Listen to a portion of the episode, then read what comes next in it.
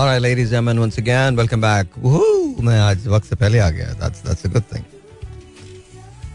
लेकिन एक हैरत अंगेज बात यह है कि लाइट्स अभी भी चल रही हैं. मतलब टेलीफोन कॉल्स पहले से तैयार हैं. Wow, that's nice. अच्छा, आज मैं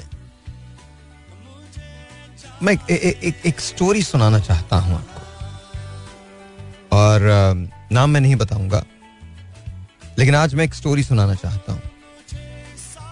पहले एक गाना सुनेंगे, फिर उसके बाद एक स्टोरी सुनाना चाहता हूँ, और आप मुझे बताइएगा, क्योंकि आज मैं दो एक्सट्रीम्स पे गया हूँ.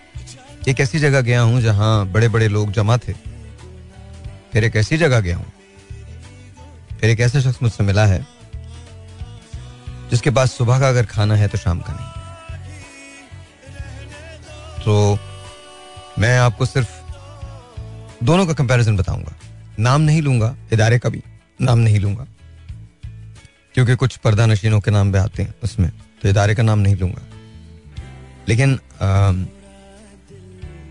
I just felt very sad because I felt like you know, मेरे बराबर में जावेद भाई बैठे हुए थे, तो मैंने उनसे कहा कि अंदर के आदमी का मर जाना बहुत अच्छा है, क्योंकि अगर वो जिंदा रहे तो जिंदगी की बहुत सारी खुशियां हराम हो जाती हैं.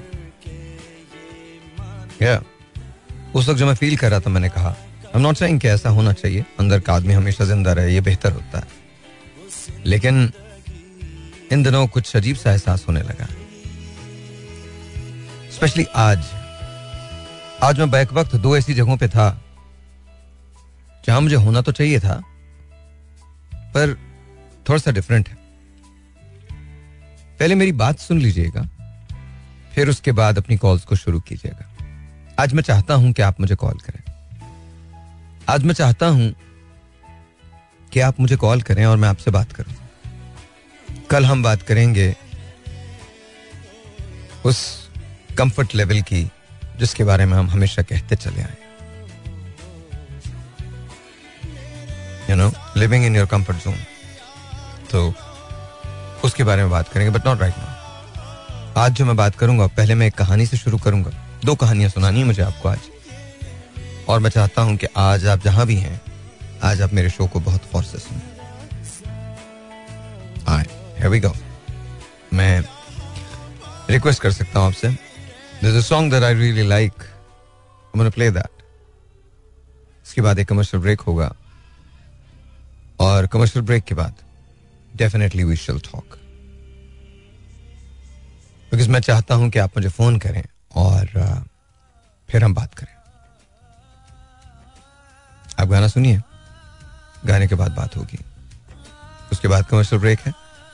कमर्शियल ब्रेक के बाद मैं आपको कहानी सुनाऊंगा और फिर आपकी कॉल्स को ओपन करूँ. Let's see. All right, once again, welcome back.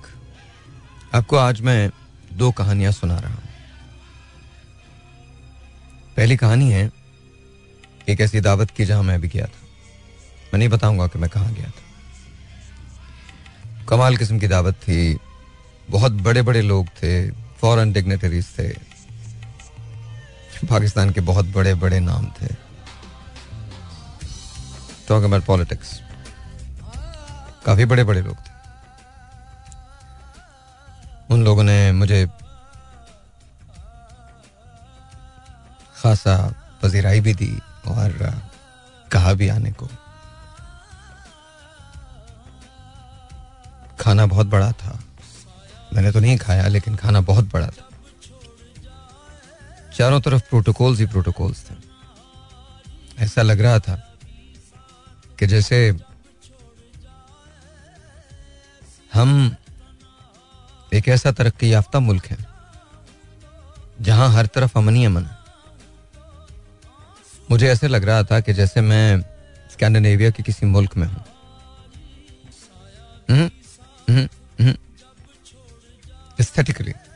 Aesthetically वैसे नहीं, वहां तो इस किस्म के कुछ होता ही नहीं. बहुत बड़े बड़े लोग थे, बहुत बड़ी बड़ी बातें थीं. कुछ बातें तो समझ में आईं, कुछ बातें समझ में नहीं आती मेरे. ये नहीं, गलत जुमला है ये, मैं समझना नहीं चाहता शायद. तो मैंने उस वक्त ही जुमला कहा कि अंदर के इंसान को मर जाना चाहिए, वरना इंसान छोटी छोटी खुशियां जो हैं वो भी नहीं एंजॉय कर सकता. खैर, ये समझ लीजिए कि मैं एक ऐसी दावत में था जहाँ का इंतज़ाम इम्पेकेबल था, जहाँ जो लोग थे फॉरेन डेलीगेट्स से लेकर पाकिस्तान के डिग्नेटरीज तक सब के सब लोग बहुत ही एलीट थे. बड़ी बात थी, ज़बरदस्त. आज दोपहर को मैं अपने ऑफिस में था. अब ये दूसरी कहानी है. आज दोपहर को मैं अपने ऑफिस में था और वहाँ राजा ने मुझे आके बताया कि कोई मुझसे मिलने आया है, जिन्हें मैंने ही कहा था कि मुझसे मिलने आके. उन्होंने एक ऑर्गेनाइजेशन को 38 साल दिए थे, 38 इयर्स. मैं कोई नाम नहीं लूंगा, याद रखिएगा. मैंने उस शख्स को दिन और रात काम करते हुए देखा था, दिन और रात. मेरे सामने बैठा वो, उसने मुझे एक स्टोरी सुनाई, उसकी अपनी कहानी. कहते भाई मैं बहुत अरसे से सोच रहा था कि मैं आपको कॉल करूं, हिम्मत नहीं पड़ी. फिर जब मुझे लगा कि बस अब मैं टूट जाऊंगा तो मैंने आपको कॉल किया. और कॉल भी क्या किया, बस आपसे मुलाकात हो गई रास्ते में, तो राजा मिल गया. मैंने भाभी के बारे में पूछा तो कहने लगे 2013 में उनका इंतकाल हो गया. मैंने कहा कैसे हुआ? कहने लगे डॉक्टर्स ने जवाब दे दिया था. उन्होंने कहा था कि ये मैक्सिमम 15 से 30 रोज की मेहमान है. ये बात मेरी बीवी को भी पता थी. तो उसने एक रोज अचानक मुझसे कहा कि मैं अभी मरना नहीं चाहती, मैं जिंदा रहना चाहती हूं. तो कहीं से एक 10,000 रुपए कर लो, हम हिल पार्क अस्पताल में चले जाएंगे. मैं कुछ अपने टेस्ट करवा लेती हूं, शायद कुछ मुझे अरसा मिल जाए. उन्होंने कहा मेरे पास तो 10,000 नहीं है. तो कहने लगी अपने भाई से मांग लो. इनके भाई 2 मुल्कों में रहते हैं, एक यूएई में और लंदन में. काम भी बहुत बड़ा है, पिछले 65 सालों से इनका खानदान वहां है. जब अपने भाई को इन्होंने कॉल किया, यानी उस शख्स के भाई को कॉल किया इन्होंने, तो भाभी ने खुद फोन लेके उनसे बात किया कि भाई मुझे 10,000 रुपये की ज़रूरत है अपने आप को दिखाने के लिए, क्या आप मुझे 10,000 रुपये भेज सकते हैं? तो उनका जवाब यह था कि मैं यूके में हूं, वापस जब जाऊंगा दुबई तो बेगम से मशवरा करके फिर सोचूंगा कि क्या करना. उन्होंने कहा आप कब जाएंगे? कहा 10-15 दिन लग जाएंगे. तो इस शख्स ने अपनी बीवी के हाथ से फोन लिया और कहा कि 10-15 दिन में तो ये नहीं रहेगी. खैर, इन्होंने नहीं भेजा. अगले दिन इनके घर में सिर्फ एक कमरे में टीन की चादर थी, छोटा सा एक सहन था जहां चादर नहीं थी. तो बीवी ने कहा कि मुझे बाहर बिठा दो, लाइट नहीं है, मेरा दम घुट रहा है. तो इन्होंने पर्दे की चादर बनाई छत की और बेगम को एक कुर्सी पे बिठा दिया. और फिर इसके बाद अपनी बेगम की मदर को बुलाया और कहा कि आप इनके पास बैठें, मैं कहीं से बाहर जाके कुछ पैसे का इंतजाम करता हूं. खैर, 6.5 घंटे के बाद जब वो वापस आया, पैसे तो फिर भी नहीं हुए थे. लेकिन इतना पैसा हो गया था 1,000-1,200 रुपए कि बेगम को कम से कम किसी सरकारी अस्पताल में ले जा सकता था और वहां दिखाया जा सकता था. जब 6.5 घंटे के बाद आया तो सो रही थी वहीं बैठे बैठे. पूछा अपनी सास से कि ये कब से सो रही है. कहने लगी तकरीबन 6 घंटे से सो रही है. तो उसने कहा कि आपने को पानी दिया इसको? कहा नहीं, कुछ नहीं पिलाया. जब उसने अपनी बीवी को आवाज दी और हिलाया जुलाया तो मुंह में एक तरफ से ब्लड निकलने लगा. उन्होंने एम्बुलेंस को कॉल किया, एम्बुलेंस आई. पैरामेडिक्स ने कहा कि ये तुमको मरे हुए 3.5 घंटे हो चुके हैं. लेकिन सास नहीं मान रही थी. कहने लगी नहीं इसे हॉस्पिटल लेके जाओ. तो 1,000-1,200 रुपए जो मिले थे उससे उसे अस्पताल ले आए. अस्पताल वालों ने देखा और कह दिया इसकी तो मौत हो गई 3-4 घंटे पहले. कफन दफन के पैसे नहीं थे. ये आए आने के बाद इनके रिश्तेदारों ने कफन दफन का इंतजाम कर दिया. आज इस बात को 10 साल गुजर गए. एक बेटी की शादी कर दी, एक की संडे करने जा रहे. मैंने पूछा कहाँ कर रहे हो? कहने लगे घर में 4 लोगों के साथ. ये गलत नहीं है. कहने लगे कि वो भावलपुर भेज रहा हूं मैं बेटी को, लेकिन बेटी को भेजने के पैसे तक नहीं. मैं कैसे रुखसत करूं? फिर मैं उससे पूछता रहा और वो मुझे बताता रहा. उसने बहुत सारे लोगों के साथ 38 साल गुजारे, लेकिन कोई उसे 38 रुपए देने पे तैयार नहीं हुआ. ना जॉब पक्की हुई, ना कोई कॉन्ट्रैक्ट मिला.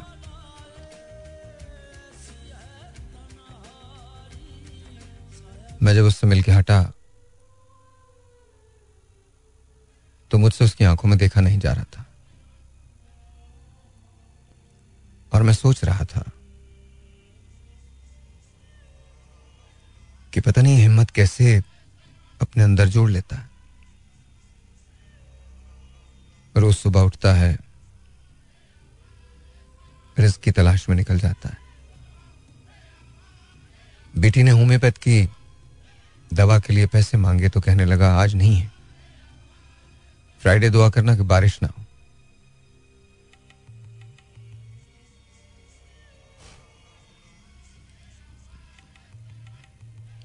खैर ये तो मुझ तक पहुंच गए तो किसी ना किसी तरह से इनकी चीजें भी हो जाएंगी. लेकिन करोड़ों लोग ऐसे हैं इस मुल्क में जिनके पास वाकई कुछ नहीं होता. अभी अभी नदीम भाई ने मुझे एक मैसेज भेजा है कि एक औरत को 30,000 रुपए की मेडिसिन की जरूरत है. 30,000. आप सोचिए हम एज ए नेशन किस जगह आके खड़े. मैं आज जहां से आया हूं और शायद उस पर लाखों रुपए खर्च हुए होंगे उस दावत में, शायद इससे भी ज्यादा. लेकिन हैरत की बात यह है कि जो लोग जिंदा हैं उन पे हम 1 रुपया खर्च करने को तैयार नहीं. हम लोगों को मरने के लिए छोड़ सकते हैं और मर जाएं तो रोते पीटते. कहीं ना कहीं हमारी भी गलती है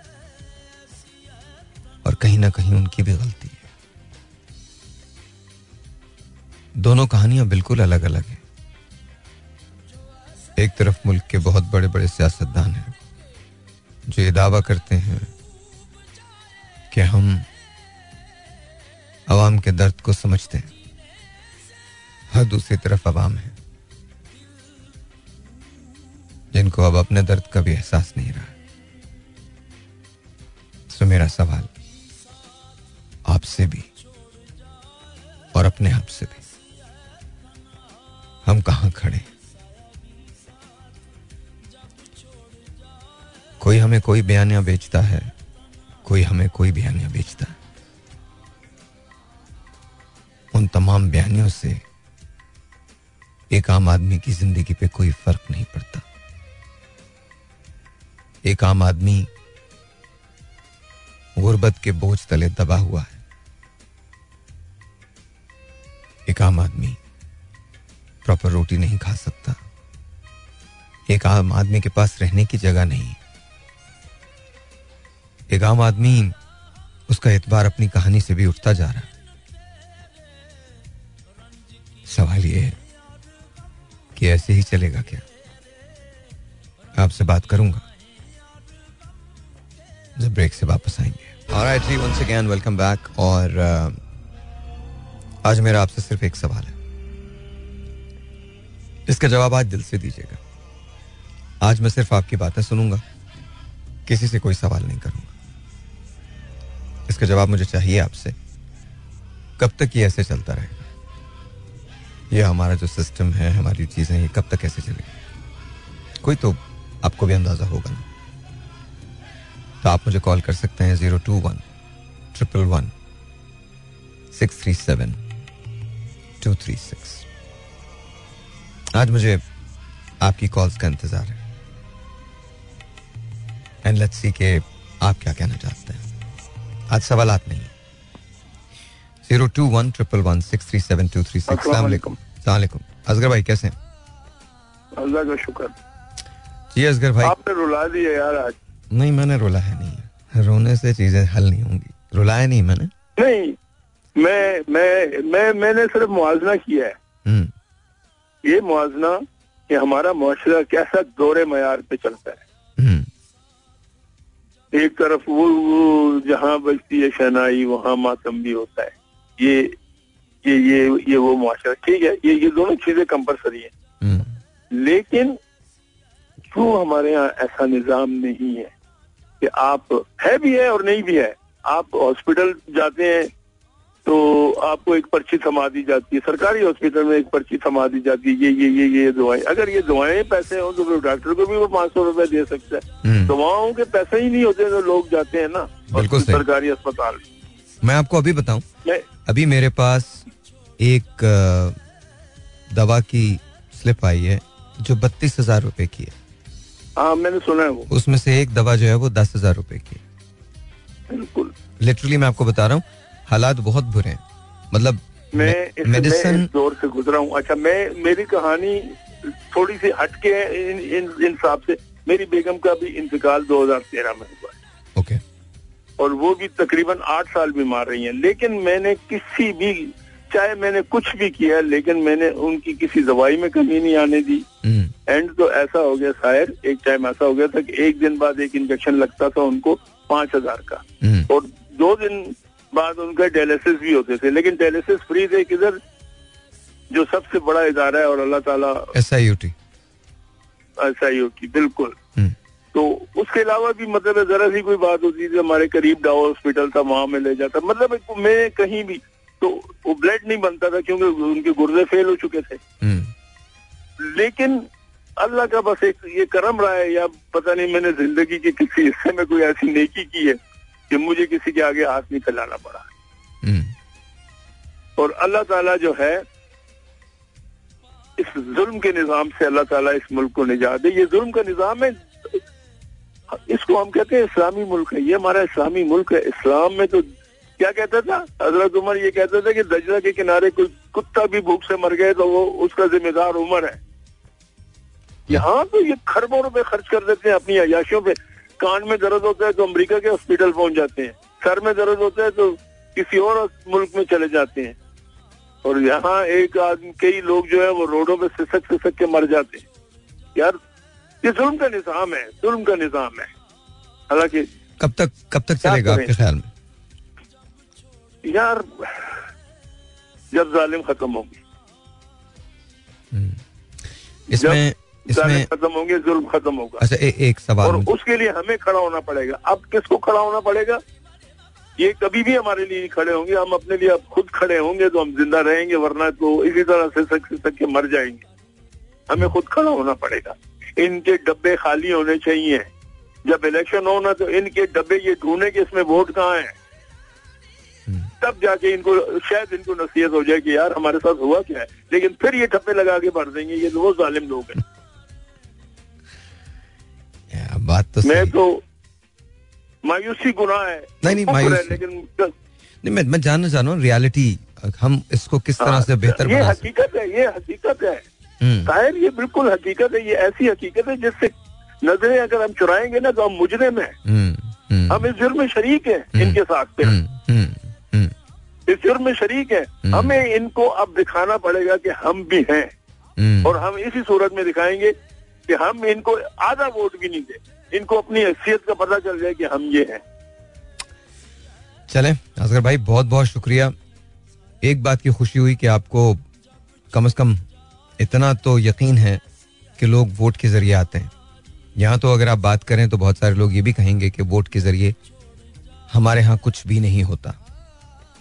फिर आपने खुद ही कह दिया कि खुद ही ठप्पे लग सकते हैं, लग भी सकते हैं। लेकिन एक बात आपने बहुत अच्छी कही कि आपको खुद खड़ा होना पड़ेगा अपने लिए, अपने हुकूक के लिए खुद आपको खड़ा होना पड़ेगा। अगर आप नहीं खड़े हुए तो फिर कोई और भी आपके लिए खड़ा नहीं होगा। So this is high time, this is high time. 021-111-637-236 you're on the air. अस्सलाम वालेकुम। अस्सलाम वालेकुम। वालेकुम अस्सलाम। साहिर भाई। जी जी साहिर बोल रहा हूँ, कौन बात कर रहे हैं? जी जुबैर बोल रहा हूँ पाक कॉलोनी से। जुबैर कैसे हैं आप? अल्हम्दुलिल्लाह। जी जुबैर भाई क्या कहते हैं, कब तक चलेगा ये सब? ताहिर भाई असल में जो है ना, ये जो लोग करवाते हैं यहाँ सब चीजें नॉमिनेट होती है, नॉमिनेशन होती है, इलेक्शन तो होते ही नहीं है। मतलब बारियां लगती हैं। जी हम वोट डाले ना डाले, पहले से सिलेक्शन हो जाती है किसने वजीर आजम बनना है, किसने वफाकी काबीना के हलफ उठाने, किसने प्रेसिडेंट बनना है, किसने वज़ीर आला बनने, गवर्नर बनने। यही तो पूछ रहा हूँ, मेरा सवाल ये है कि यही पूछ रहा हूँ आपसे कि कब तक चलेगा ये सब?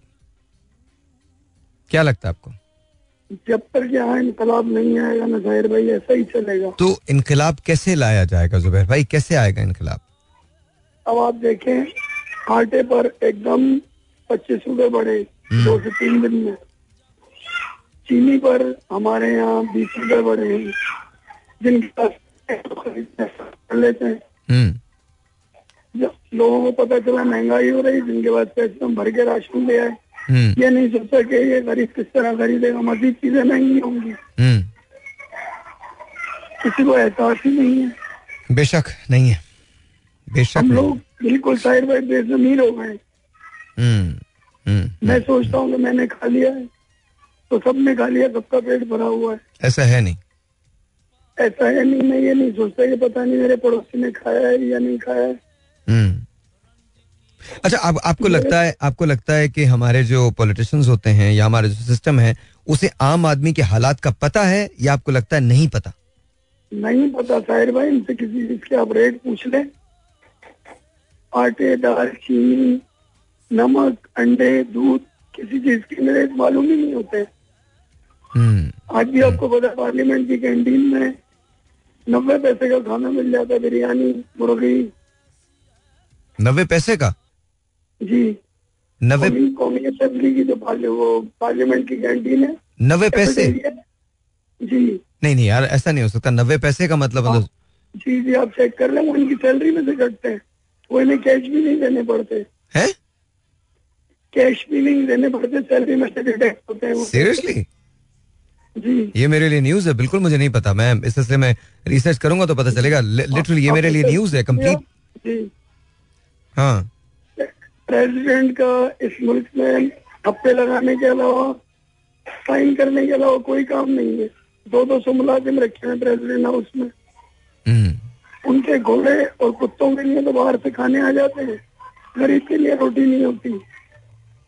या बात सही है, बात सही है, दिल खून के आंसू होता है, बिल्कुल सही कह रहे हैं. अच्छा मुझे बताएं, चलें कब तक चलेगा? आपको लगता है कि कभी तब्दीली आएगी? मतलब नॉट तब्दीली, वो तब्दीली का लफ्ज वो तहरीक इंसाफ वाला हो जाता है, तो मैं वो नहीं, उधर पॉलिटिकल नहीं मैं जाना चाहता. मैं तो सभी को कहता हूँ कि सभी ने, किसी ने कोई काम नहीं किया. तो आपको कब लगता है कि कब हम कुछ किसी तौर पे बेहतर हालात हो जाएंगे हमारे आम आदमी के लिए? जब तक हम खुद ठीक नहीं होंगे हमारे हालात भी ठीक नहीं होंगे. अच्छा ये अक्सर लोग कहते हैं, आपके ख्याल में हमें कहाँ सही होने की जरूरत है, ये बता दीजिए. हमें यहाँ सही होने की जरूरत है. देखिए गवर्नमेंट तो करती नहीं है मदद.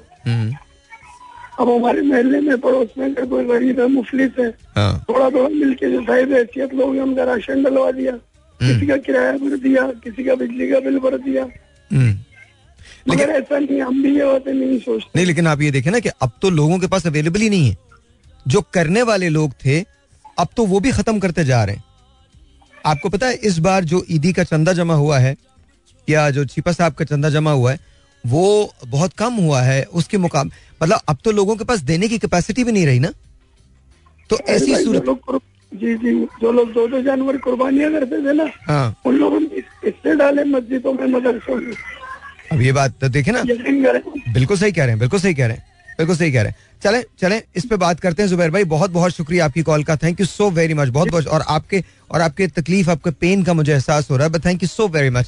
आप अगर बात करना चाहते हैं तो जरूर please give me a call and let's talk. You know हम बात तो कर सकते हैं ना. देखिए मैं ये नहीं कह रहा कि कल कोई चीज तब्दील हो जाएगी, but I just want to know कि आप क्या सोचते हैं कि किस तरह से चीजें ठीक हो सकती हैं. I want to know that. Alright जी, वंस अगेन वेलकम बैक. और एक टेलीफोन कॉल और 02111637236 यहाँ कॉल करने का नंबर. अस्सलाम वालेकुम जी, योर ऑन द एयर. वालेकुम अस्सलाम व रहमतुल्लाहि व बरकातहू. क्या हाल चाल, कौन बात कर रहे हैं? इरफान बात कर रहे हैं. इरफान भाई कैसे हैं आप, ठीक ठाक हैं? ठीक ठाक अल्हम्दुलिल्लाह. हाँ इरफान भाई क्या कहते हैं, क्या कहते हैं, कब आप तो मेरे ख्याल में सीधी बात करते हैं, बताएं मुझे कब तक चलेगा ये सब? आजकल किसी को कोई यकीन नहीं करना चाहिए, यकीन नहीं करना चाहिए, यकीन टूट गया बस.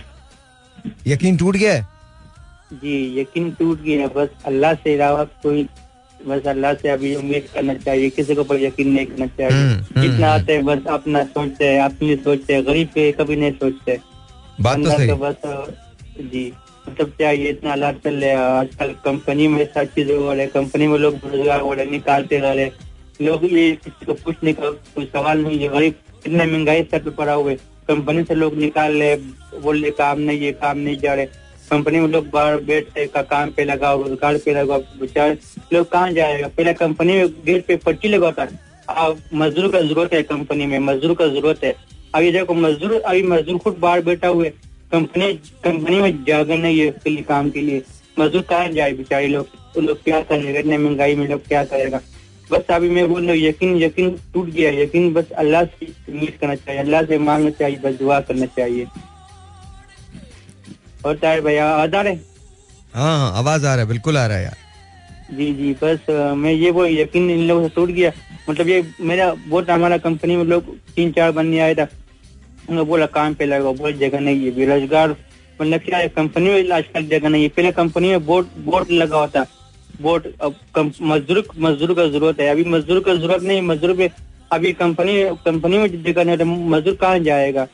मतलब कि अपना कारोबार खोल ले, बोले महंगाई है, ये चप्पल हम नहीं ले सकते, कपड़ा नहीं ले सकते, बंदा कारोबार अपना कारोबार भी नहीं चल रहे और कंपनी का कारोबार भी नहीं चल रहे. सब चाहिए महंगाई बहुत ज्यादा है. बस हम लोग को, आवाम को चाहिए अपना इत्तेफाक बनाना चाहिए. जितना मेरा भाई सुन रहे, मेरा आवाज सबके लिए भाई का यही अपने बस मुल्क के लिए सोचना चाहिए. बहुत बहुत शुक्रिया, थैंक यू सो मच.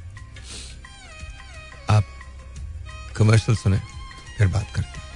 जी once again welcome back and हाल चाल ठीक है. चलें जी 02111637236. अस्सलाम वालेकुम जी, और ऑन द एयर. अस्सलाम वालेकुम साहिर भाई. अस्सलाम वालेकुम, कौन बात कर रहे हैं? साहिर भाई कैसे हैं आप? खैर से. मुस्तफ़ा बात कर रहा हूँ इस्लामाबाद से. मुस्तफ़ा कैसे हैं आप, ठीक हैं? इस्लामाबाद कैसा है? इस्लामाबाद अच्छा है, अच्छा खूबसूरत है माशाल्लाह. Very nice very nice very nice. अच्छा मुझे ये बताइए मुस्तफ़ा, आपने अपने शो तो सुना होगा? मैं सुन रहा हूँ सर. प्लीज मुझे बताएं कब तक चलेगा ये सब, कभी सही होगा या नहीं होगा? सर भाई होगा, देखें उम्मीद पे अगर दुनिया कायम है तो उम्मीद पर हक है रखनी चाहिए यार। मुझे हमने हमेशा यही सुना है ना सर। मुझे सिर्फ एक बात का जवाब दे दीजिए, मैं सिर्फ आपका टेक इस पे जानना चाहता हूँ प्लीज। मुझे सिर्फ इजाजत दीजिएगा 30 सेकंड, उसके बाद माइक आपका, ठीक है? 30 सेकंड प्लीज। मुझे बताइए कि एक आदमी जिसने 38 साल एक इदारे को दिए हूँ, और मैं इदारे का नाम नहीं ले रहा, 38 साल 38 ईयर्स, और उसका कॉन्ट्रैक्ट ना बन पाए, उसके घर में एक छत हो जो टीन की हो, उसके घर में बैठने के लिए कुर्सियां ना हो, बेटी को रुखसत करने जाए तो उसके पास इतने पैसे नहीं हो कि ट्रेन से सिर्फ एक बेटी का टिकट जो है वो नहीं ले सकता। और मेरे सामने उस शख्स ने काम किया है और बेतहाशा काम किया, लोगों ने उससे फवायद लिए। सो मेरा क्वेश्चन ये है कि क्या हमारे सिस्टम में ऐसे किसी ईमानदार आदमी की कोई जगह है? सवाल। बिल्कुल देखें, ईमानदार आप किसको एक कैटेगरी डिफाइन कर सकते हैं सर। ईमानदारी यहाँ पे भी होती है कि अगर आप घर की बत्ती एक्स्ट्रा जला रहे हैं ना, वो भी उस जुमरे में आती है कि आप अपने यू नो गलत कर रहे हैं, क्योंकि आपके हक नहीं है वो बिजली एक्स्ट्रा जलाना। आप समझ सर। तो करप्शन अगर हम कहते हैं क्योंकि ऊपर नहीं आते, और बंदे कि सर ये हालात हुए 38 ईयर्स के बाद भी sir, this is due to corruption right. और करप्शन हर तरह से हो सके, निचले लेवल के ऊपर आप गाड़ी चलाते हैं, गवर्नमेंट की आपको गाड़ी मिली है, लेकिन वो भी करप्शन। इस वजह से अच्छे लोग ऊपर नहीं आते सर। मुस्तफा, बात ये नहीं है कि ये एक आदमी है। आप यकीन जानिए, आप अगर मेरे साथ जिंदगी का सिर्फ एक दिन गुजार लेना, आपको पता चल जाएगा मैं क्या कह रहा हूँ। मेरा तो डायरेक्ट कॉन्टेक्ट है बहुत नॉर्मल लोगों से, बहुत अच्छे लोगों से। यार ये बहुत सारे लोग हैं, इनकी तादाद करोड़ों से भी ज्यादा है, लिटरली बता रहा हूँ। मेरी वालदा भी एक गवर्नमेंट ऑफिसर हैं सर, माशाल्लाह। She gave 32 years to a single adara, माशाल्लाह। She was the first one to be inducted. She was a doctor. She retired as a deputy director to maternity child at the government hospital, माशाल्लाह माशाल्लाह। तो साहिर भाई वही वाली आपकी वाली बात कि जब वो रिटायर हुई थी तो उनके पास कुछ भी नहीं था। और मैं रिसेंट की बात कर रहा हूँ, 2016-17 में कुछ भी नहीं था, हमने भी वो देखा।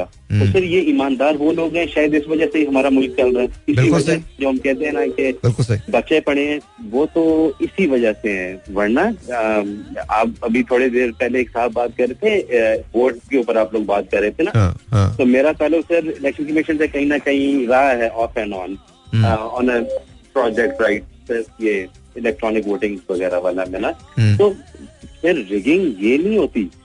वोटर टर्नआउट के ऊपर अगर हम बात करें, हम खुद नहीं निकलते।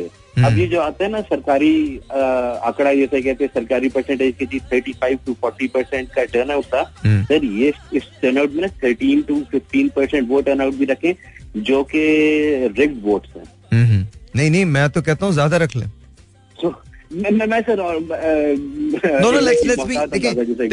एक बात तो असगर भाई ने बिल्कुल एक बात तो असगर ने बिल्कुल सही कही ना, एक बात तो सही कही थी उन्होंने कहा पहले सिलेक्शन तो पहले हो जाता है।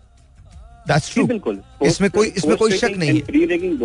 दोनों exact decided. I think Zubair ने कही थी ये बात। जुबैर ने कही थी ये बात। जी जी बिल्कुल, जुबैर साहब पे। जी जी, सीट्स बिक जाती है। You know how senate is made right, how MNA MPA की जो सीटें दी जाती। छोड़े ना सर, जमीर जाग गया था उनका सर। क्या कर रहे हैं, मतलब क्या कर रहे हैं, सही कह रहे हैं सर। ये जमीर जो है ना, जमीर मरा नहीं होता। आप जमीर को कहते हैं अच्छा गवर्नमेंट जरा साइड पे हो, मैं जरा ये काम कर लूँ फिर तुमसे बात करता हूँ। अच्छा, तो जमीर मरता नहीं है। जमीर आपको मलामत करता है लेकिन आप उसकी सुनते ही नहीं।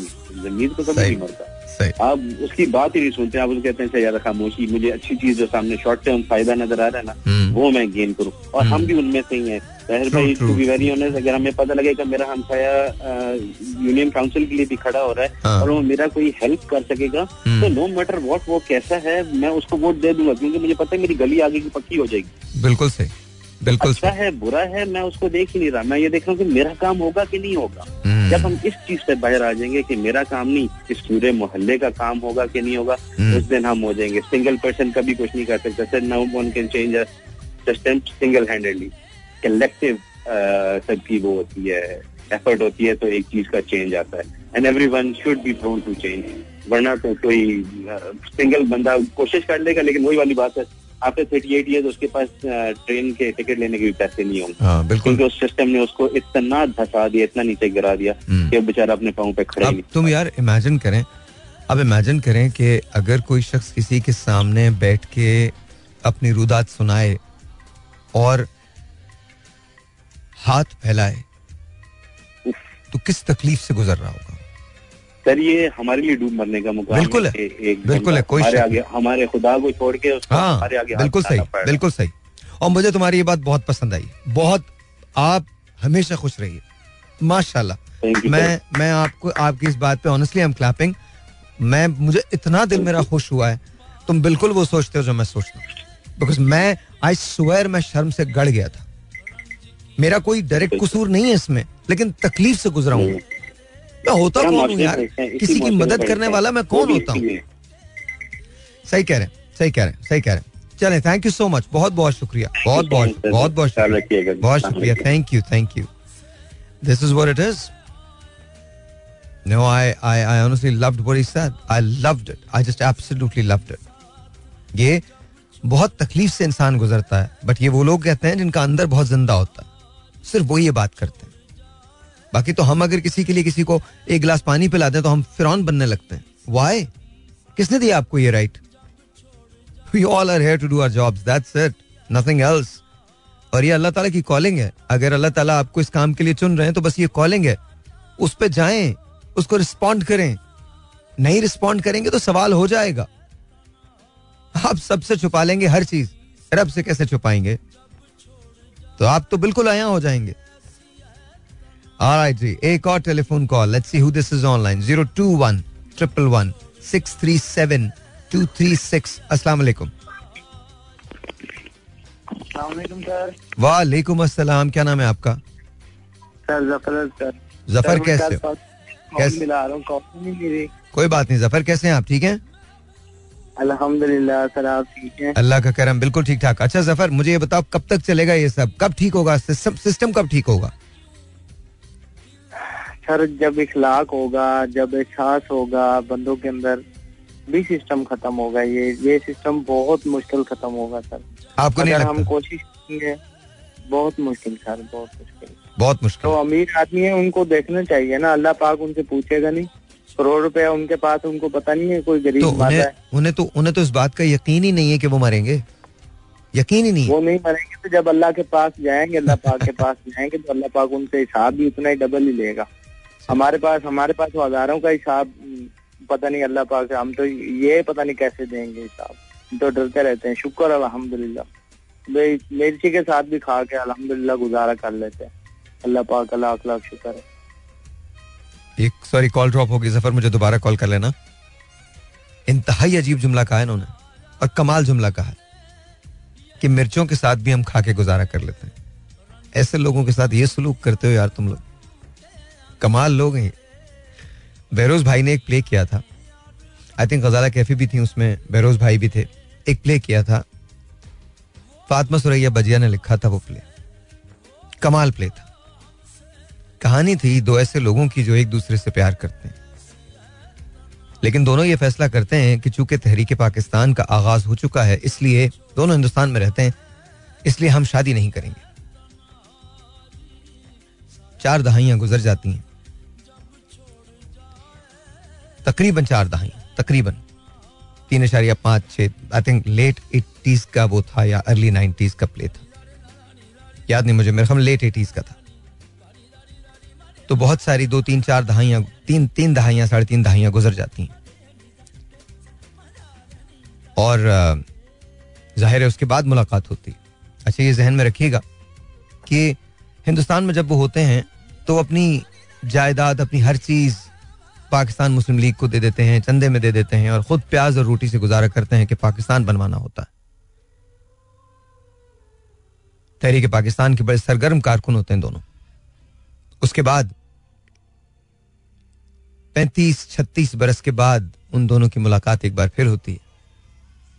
लड़की की शादी हो चुकी है और वो किसी बहुत बड़े ब्यूरोक्रेट या किसी बहुत बड़े डिग्नेटरी की बेगम है, और बहरोज भाई जो थे वो सफेदी या चूना करने वाले आदमी, तो ये उनके घर में चूना कर रहे होते हैं।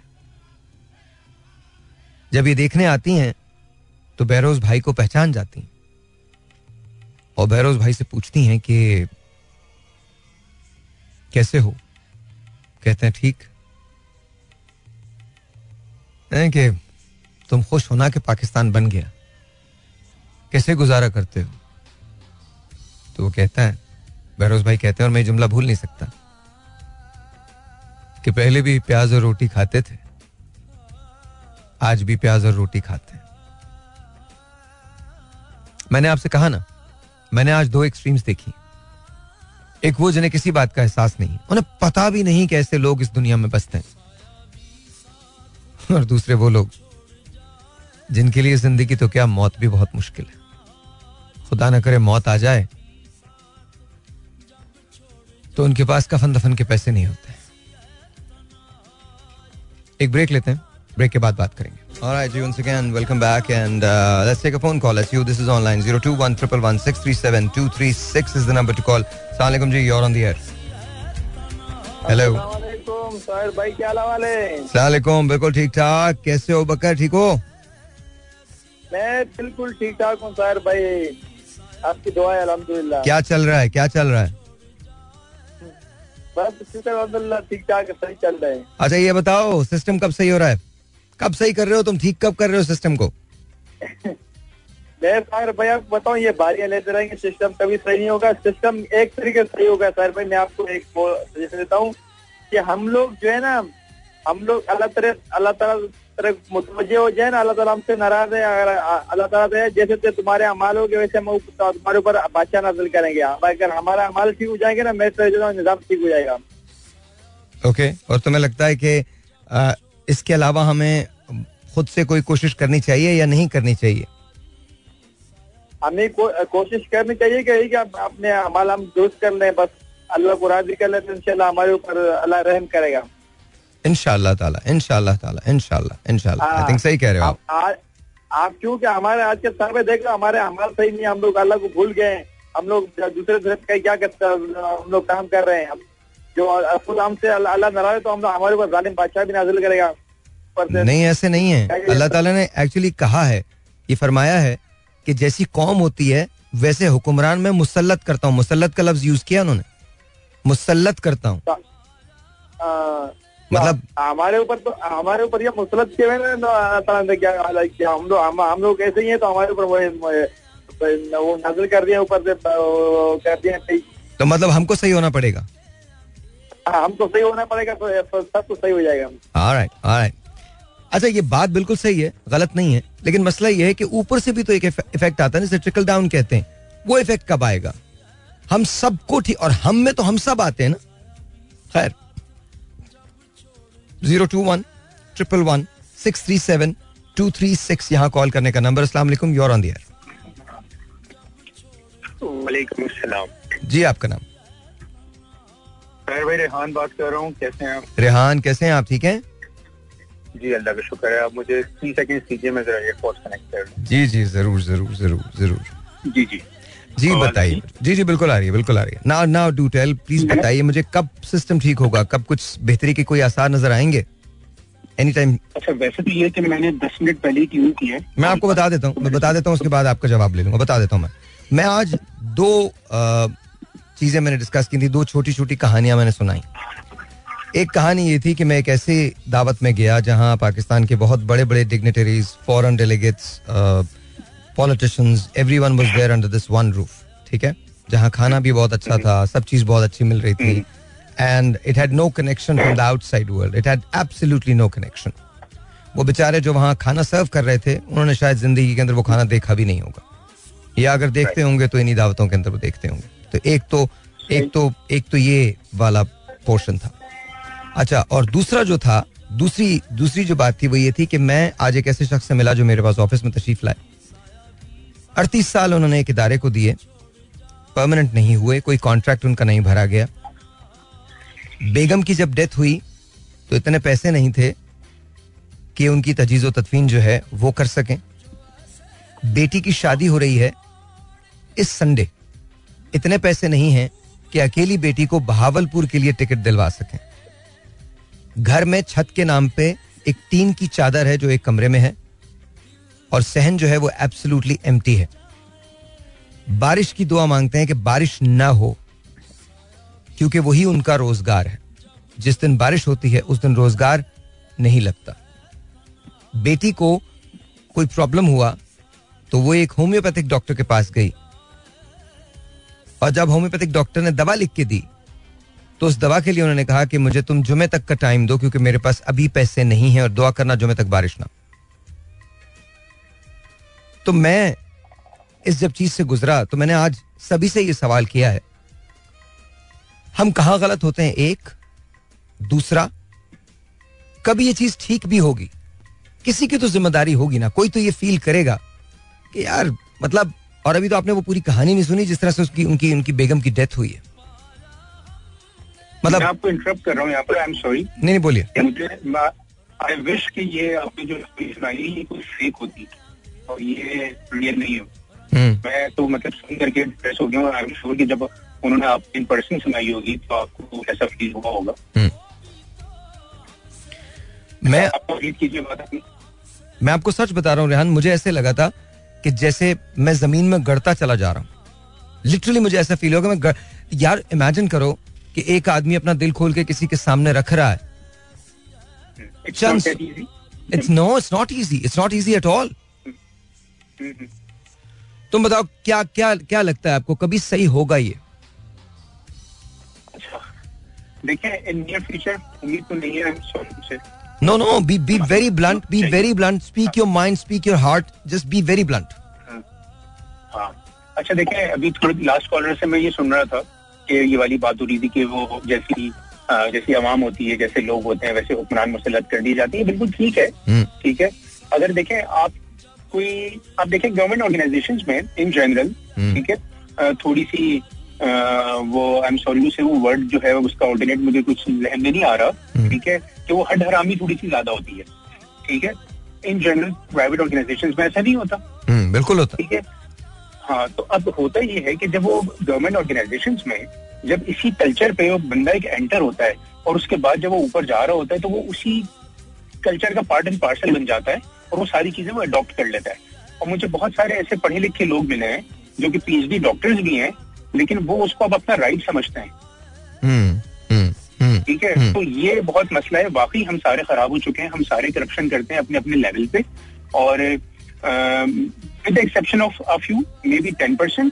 लेकिन ये है कि वो पंक्चर लगाने वाला वो करप्शन करता है, वो कहता है कि जनाब 6 पंक्चर निकले उसमें से बेशक एक पंक्चर हो, ठीक है.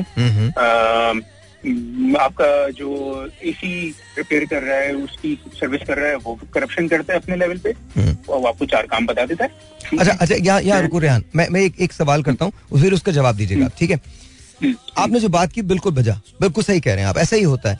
लेकिन मुझे कभी कभी ऐसा लगता है ये कि टू एज्ड सॉर्ड है यार, ये डबल वैमी है. बिकॉज वो करे ना, अगर हमारा सिस्टम डेवलप हुआ हो और बेहतर हो जहाँ मौके सबको मिल रहे हो. देखिए ओनरशिप कब आती है, जब आपको अपॉर्चुनिटी मिले, जब आपको ग्रोथ के चांसेस मिल सकें. ये यही लोग एक बात बताता हूं. जी जी exactly, you are right, absolutely right.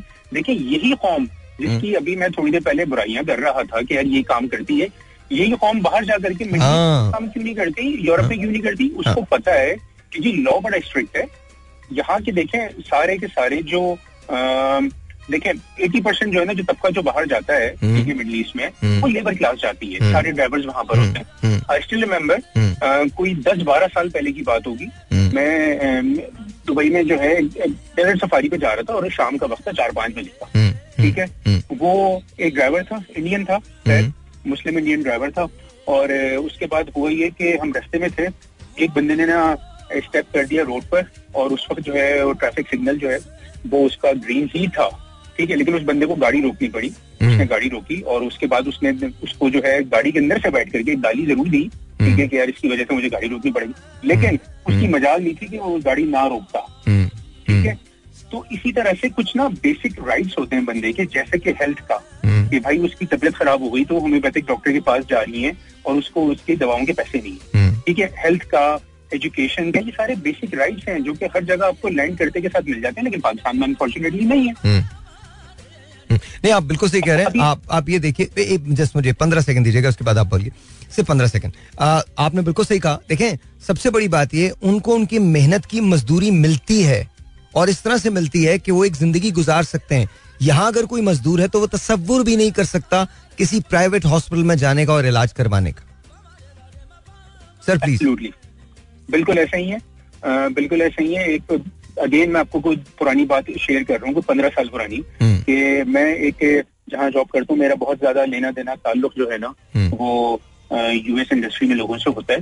okay. तो मुझे किसी ने बताया, वहाँ पर मेरी कॉलीग ने, कि जी मैं ना वीकेंड्स पे एक बार में जॉब करती हूँ, ठीक है, और वो जॉब थी 1.5 दिन की, ठीक है, फ्राइडे हाफ और सैटरडे फुल, ठीक है, संडे को उस स्टेट में मिनेसोटा में लिकर सेल की बैन है. तो मैंने उससे पूछा कि ठीक है तुम, अच्छा वो व्हाइट कॉलर बहुत अच्छी एक बहुत बड़े यूएस रिटेलर के पास जॉब करती थी ऑफिस में उनके, तो मैंने उससे पूछा कि तुम ये क्यों करती हो, तुम्हें इसकी क्या जरूरत है, और उसने बोला कि इसके पैसों से मैं अपनी गाड़ी की जो है ना इंस्टॉलमेंट पे करती हूँ. तो ये बात मुझे आज तक याद है कि पाकिस्तान में 1.5 दिन की जॉब करने से आप गाड़ी की इंस्टॉलमेंट पे नहीं कर सकते, ठीक है, मतलब आउट ऑफ क्वेश्चन है, ठीक है, कि आप जो है इस तरह का कुछ करना. अच्छा इसी तरह से बहुत सारे मेरे फ्रेंड्स ये वाली बात कहते हैं कि भाई ये चीज पाकिस्तान में इतने की है और ये यूएस में इतने की है. तो अच्छा यूएस में ठीक है, हो सकता है कि कोई चीज पाकिस्तान में 3 लाख रुपए की हो और यूएस में $1000 की हो, वो इक्विवेलेंट हो गए, ठीक है, इक्विवेलेंट हो गए, लेकिन वहाँ की जो मिनिमम वेज है, ठीक है, वो क्या है, उसके हिसाब से बंदा $3000 कमा रहा है, तो पाकिस्तान में उसके हिसाब से $9 लाख तो नहीं कमा रहा. सवाल ही नहीं पैदा. हाफ ट्रूथ है, हाँ, तो ये हाफ ट्रूथ है कि जी चीजें बराबर रेट पर हैं, लेकिन उसका जो other part of the story ये है कि जी आप जो बात कर रहे हैं उससे स्टैंडर्ड ऑफ लिविंग कहा जाता है, और वो जाहिर है वो यूएस का बेहतर है. इस वक्त पूरी दुनिया में जो सबसे बड़ी इकोनॉमी है वो यूएस की इकोनॉमी है, दूसरे नंबर पर चाइना आता है. कहा यह जा रहा है कि 2050 में चाइना सुप्रीम इकोनॉमी हो जाएगा और हिंदुस्तान दूसरी बड़ी इकोनॉमी होगा और यूएस तीसरे नंबर पे आ जाएगा. But then again imagine this कि पिछले 100 साल से यूएस ने अपनी पहली पोजीशन मेंटेन की हुई है और इसके बाद भी चांसेस यही है कि वो पहले 3 नंबर्स के अंदर रहेगा. तो कहीं ना कहीं उनकी बुनियादों में ये बात जरूर शामिल है कि इंसान को उसका बुनियादी हक देना रियासत की, स्टेट की जिम्मेदारी है, स्टेट की रिस्पॉन्सिबिलिटी है. अच्छा वो अनफॉर्चुनेटली हमारे यहाँ नहीं है, और हमारे यहाँ जो सिस्टम ऐसा जो है ना इंकलकेट हो चुका है कि नीचे से ऊपर तक लोग जो जाते हैं वो फिर उसी टाइप के लोग ऊपर प्रोग्रेस करते हैं. अगर वो वैसे नहीं होंगे तो वो प्रोग्रेस ही नहीं कर पाते. अच्छा एक सवाल है, मुझे ये बताएं खुशामदी लोगों का पाकिस्तान में क्या फ्यूचर है? सच बताना, दिल की बात बोलनी. खुशामदी लोगों का फ्यूचर नॉन खुशामदी लोगों से बेहतर होता है डेफिनेटली, चाहे नॉन खुशामदी लोगों में कितना ही टैलेंट क्यों ना हो, चाहे नॉन खुशामदी लोगों में कितना ही टैलेंट क्यों ना हो. बिल्कुल सही होता है, एज लॉन्ग एज यूर, हाँ, as long as you are a खुशामदी जो आप डेवलप नहीं कर सकते, at least for one I can't. हाँ, I think that's what it is. That's what it is because I think मैंने भी अब तौबा कर ली है. आज के बाद मैं भी कभी किसी ऐसी दावत में नहीं जाऊंगा. उसका रीजन पता नहीं क्यों, मुझे लगता है कि जाना टाइम का एक ज़िया है, वेस्ट है. It's wastage of time. I spent 2 hours there for nothing. I didn't want to hear anything that these people were saying. And it was just ridiculous to think and see the way these people going back and forth, you know, it was just ridiculous.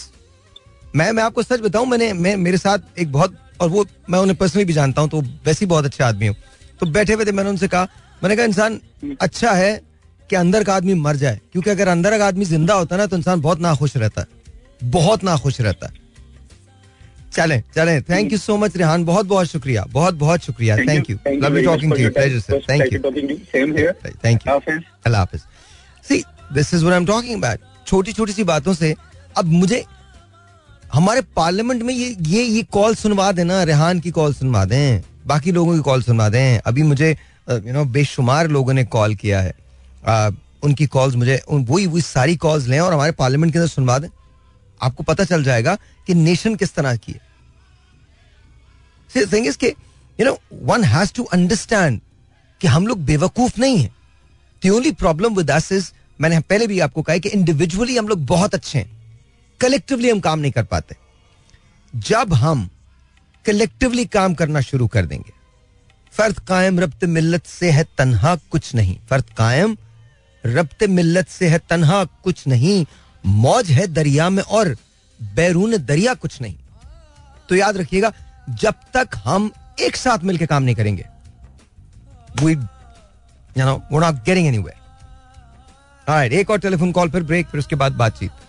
02111637236. अस्सलाम वालेकुम जी, you are on the air.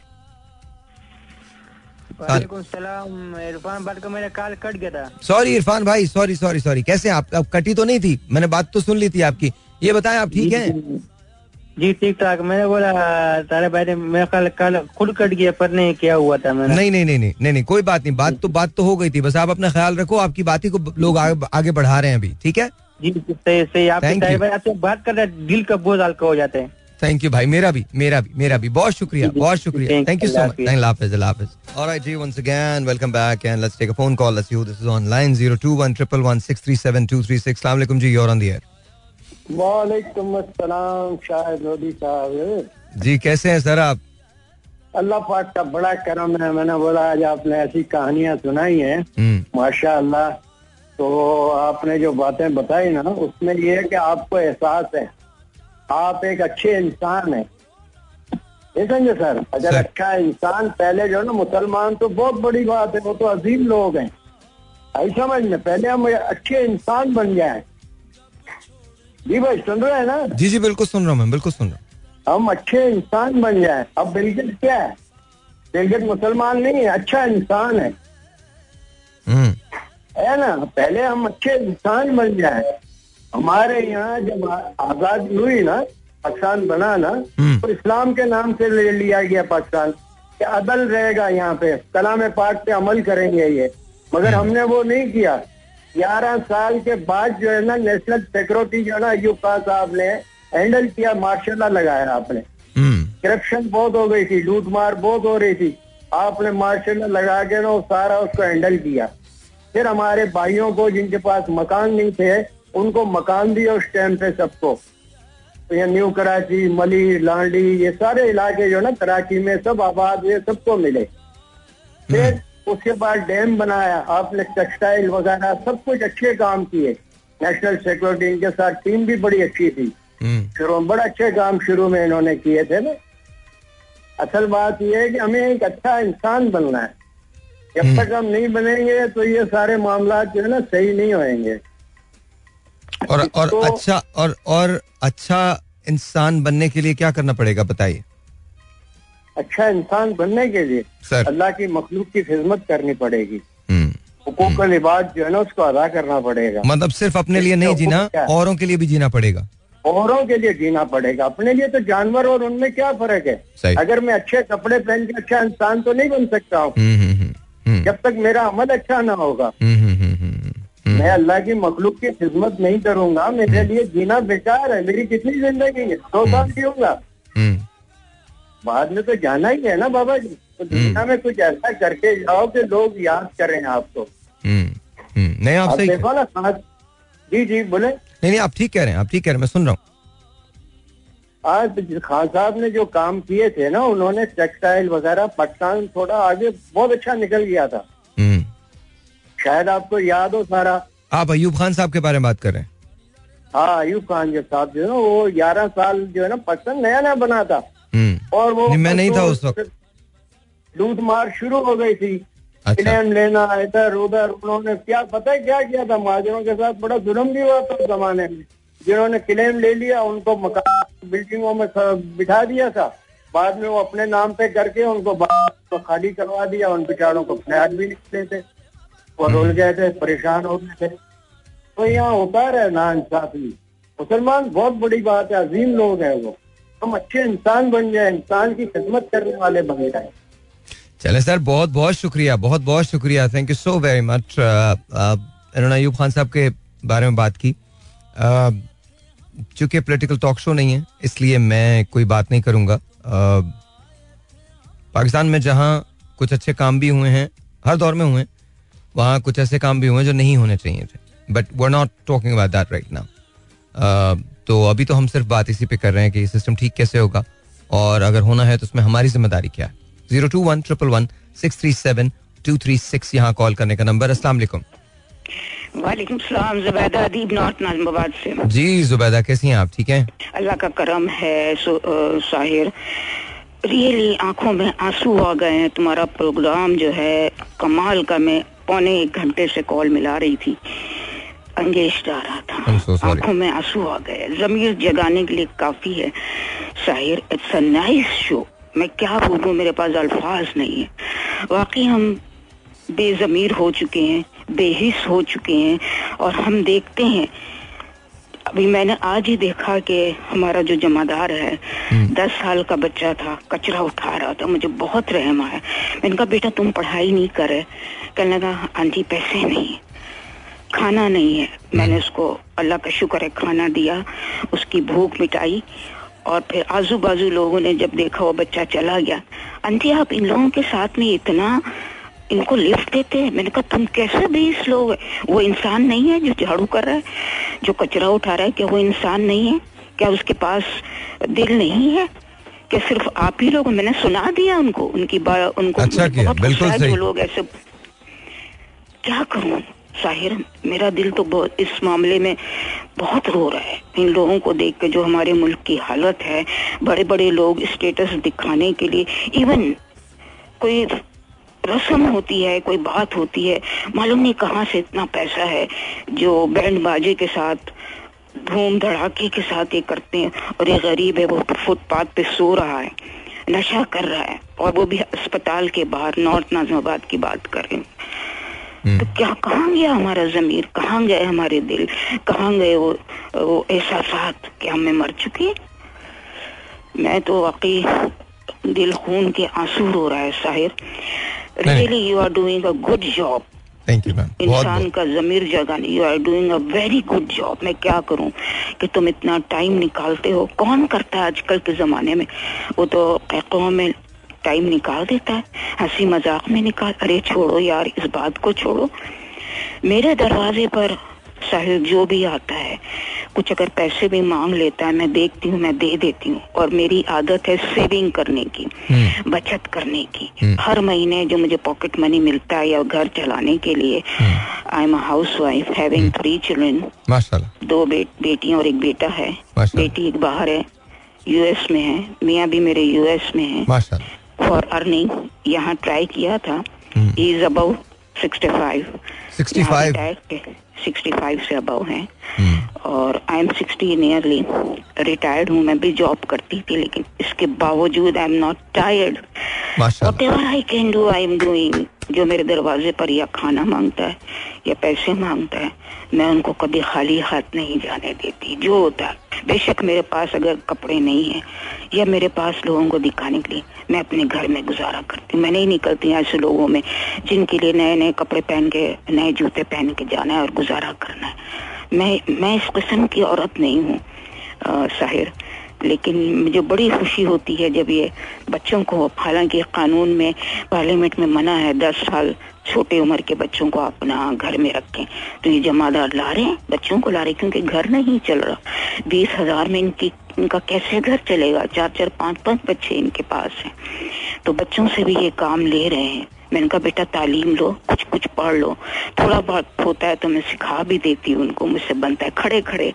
अब मैं, ठीक है पाँव गंदे होते हैं, हाथ गंदे होते हैं, फिर भी उनको आगे की तरफ बुला लेती हूँ, झाड़ू पोछा लग जाता है, कोई ऐसी बात नहीं, सीख तो जाते हैं ना। अगर मैंने तालीम ली है तो मेरा फर्ज बनता है कि मैं लोगों को मुफ्त तालीम दूँ। मैंने किया भी ये। और गवर्नमेंट हॉस्पिटल में वाकई मैंने साहिर देखा है कि डॉक्टर्स ठीक है फीस नहीं ले रहे। मेरी मासी भी बताती है, बड़ी मुश्किल में थी वो, अपनी बेटी को लेकर गई थी, उसका तीसरा बच्चा था, ऑपरेशन हुआ, सर्जरी हुई और 20,000 का खर्चा बना, उसको उधार लेना पड़े।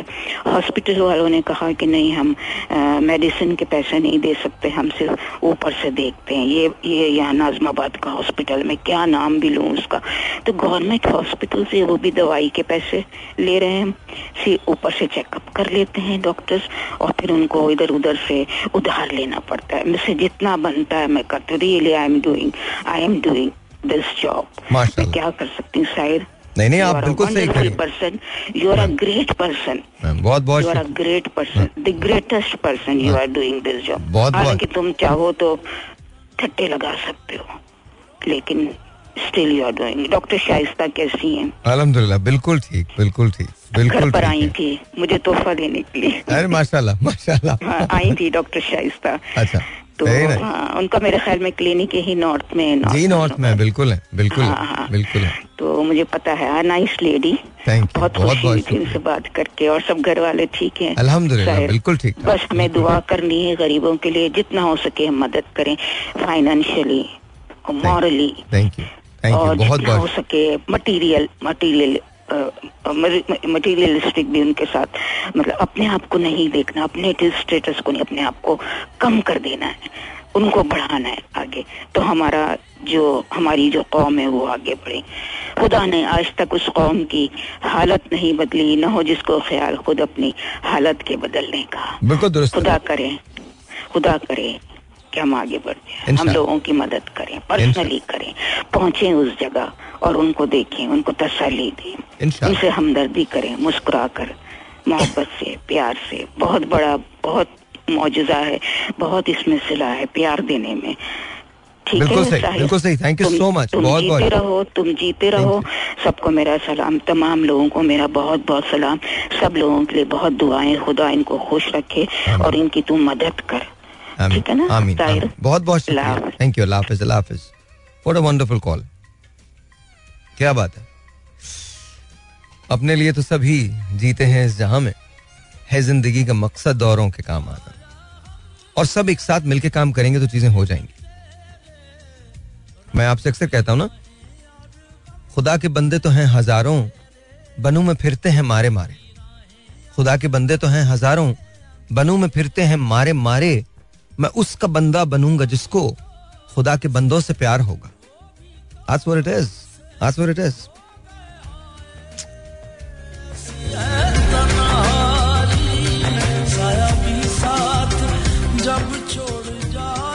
क्या कहूं, तुझसे बिछड़ के हम भी मुकद्दर के हो गए, फिर जो भी दर मिला है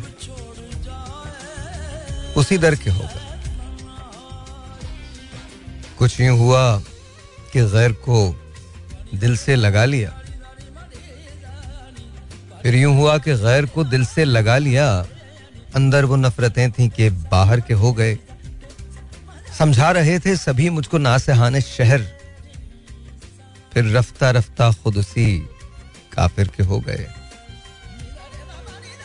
रोते हो एक जजीरे जहाँ को फराज तुम, रोते हो एक जजीरे जहाँ को फराज तुम, देखो तो कितने शहर समंदर के हो गए। तुझसे बिछड़ के हम भी मुकद्दर के हो गए, फिर जो भी दर मिला है उसी दर के हो गए। हाँ लेडीज, हमें वंस अगेन 021-111-637-236 यहाँ कॉल करने का नंबर। अस्सलाम वालेकुम जी, you are on the air. Hello, वालेकुम अस्सलाम। आपका नाम? साहिर भाई, क्या हाल है? अल्लाह का शुक्र, बिल्कुल ठीक ठाक। साहिर भाई, मैं आलम बात कर रहा हूँ। आलम जी, आलम साहब बताइए। साहिर भाई, मैं एक गुजारिश करना चाह रहा हूँ आपके प्लेटफॉर्म से। सर बोलिए। हेलो जी सर, बोले बोले। साहिर भाई, मैं एक रिक्शा ड्राइवर हूँ। ठीक है। आजकल एक मसला शुरू हुआ है, ट्रैफिक पुलिस वालों ने नया सिस्टम निकाले, एलपीजी सिलेंडर निकालने गाड़ियों से, और सिलेंडर जब्त कर रहे हैं और चालान दे रहे हैं 1000 रुपए का। ये जब एसएसपी साहब का ऑर्डर आता है तो गरीबों के लिए क्यों? ये सिलेंडर तो आजकल होटलों में भी है और ये सिलेंडर आजकल घरों में भी है। देखिए, उसके फटने से हम बात भी बहुत सारी हुई है, थोड़ा सा डेंजरस है। दूसरी बात, देखिए समझने की कोशिश कीजिएगा, वो जो गलत बात है वो गलत बात है, थोड़ा सा डेंजरस हो जाता है ये। देखें, मुझे लगता है कि आपकी बात भी बिल्कुल बजा है कि जाहिर है अगर आप पेट्रोल डलवाते हैं तो वो बड़ा मुश्किल हो जाएगा आपके लिए, बिकॉज जाहिर है वो बहुत एक्सपेंसिव होगा और सवारियों से आपको ज्यादा पैसा चार्ज करना पड़ेगा। नतीजा क्या होगा कि आपको जाहिर है आपको सवारियां नहीं मिलेंगी। वो बिल्कुल ठीक है। इसका आई थिंक कोई ऐसा हल निकलना चाहिए जो आपके लिए बेहतर हो, जो सवारियों। अभी आपको पता ना, एक बिल्डिंग के अंदर सिलेंडर फटा है, गैस का सिलेंडर फटा है, लाहौर में हुआ था। जी, तो ये this is not safe, it is not safe at all. ये हो सकता है, ये गलत हो सकता है।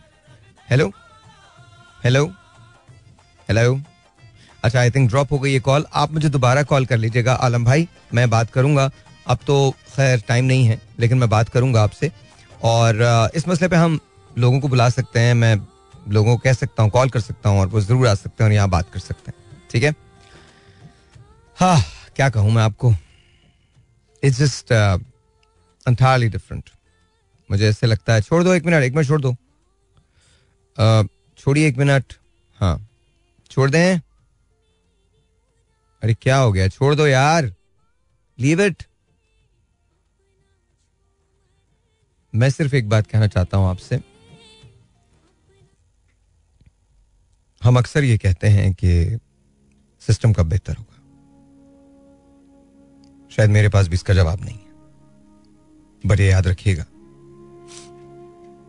अगर हमने अब भी एक दूसरे का साथ नहीं दिया तो जिंदगी में कभी कोई चीज ठीक नहीं हो पाएगी. इससे पहले कि हम हिम्मत हारें, हमें मिलकर काम करना. और याद रखिए, आई नो बहुत मुश्किल होता, आई नो तकलीफ भी बहुत होती, लेकिन आपको मुझे बर्दाश्त करना और मैं आपको समझने की कोशिश करता हूं. सबसे पहले हमें यह सीखना है कि हमें एक दूसरे को स्पेस कैसे देनी है, एक दूसरे से इख्तिलाफात के बावजूद एक दूसरे की रिस्पेक्ट कैसे करनी है. सिर्फ अपने आप को नहीं देखना, मुल्क को देखना. हम तो चले जाएंगे, मुल्क में रहना. कल बात करते हैं. शब बखैर.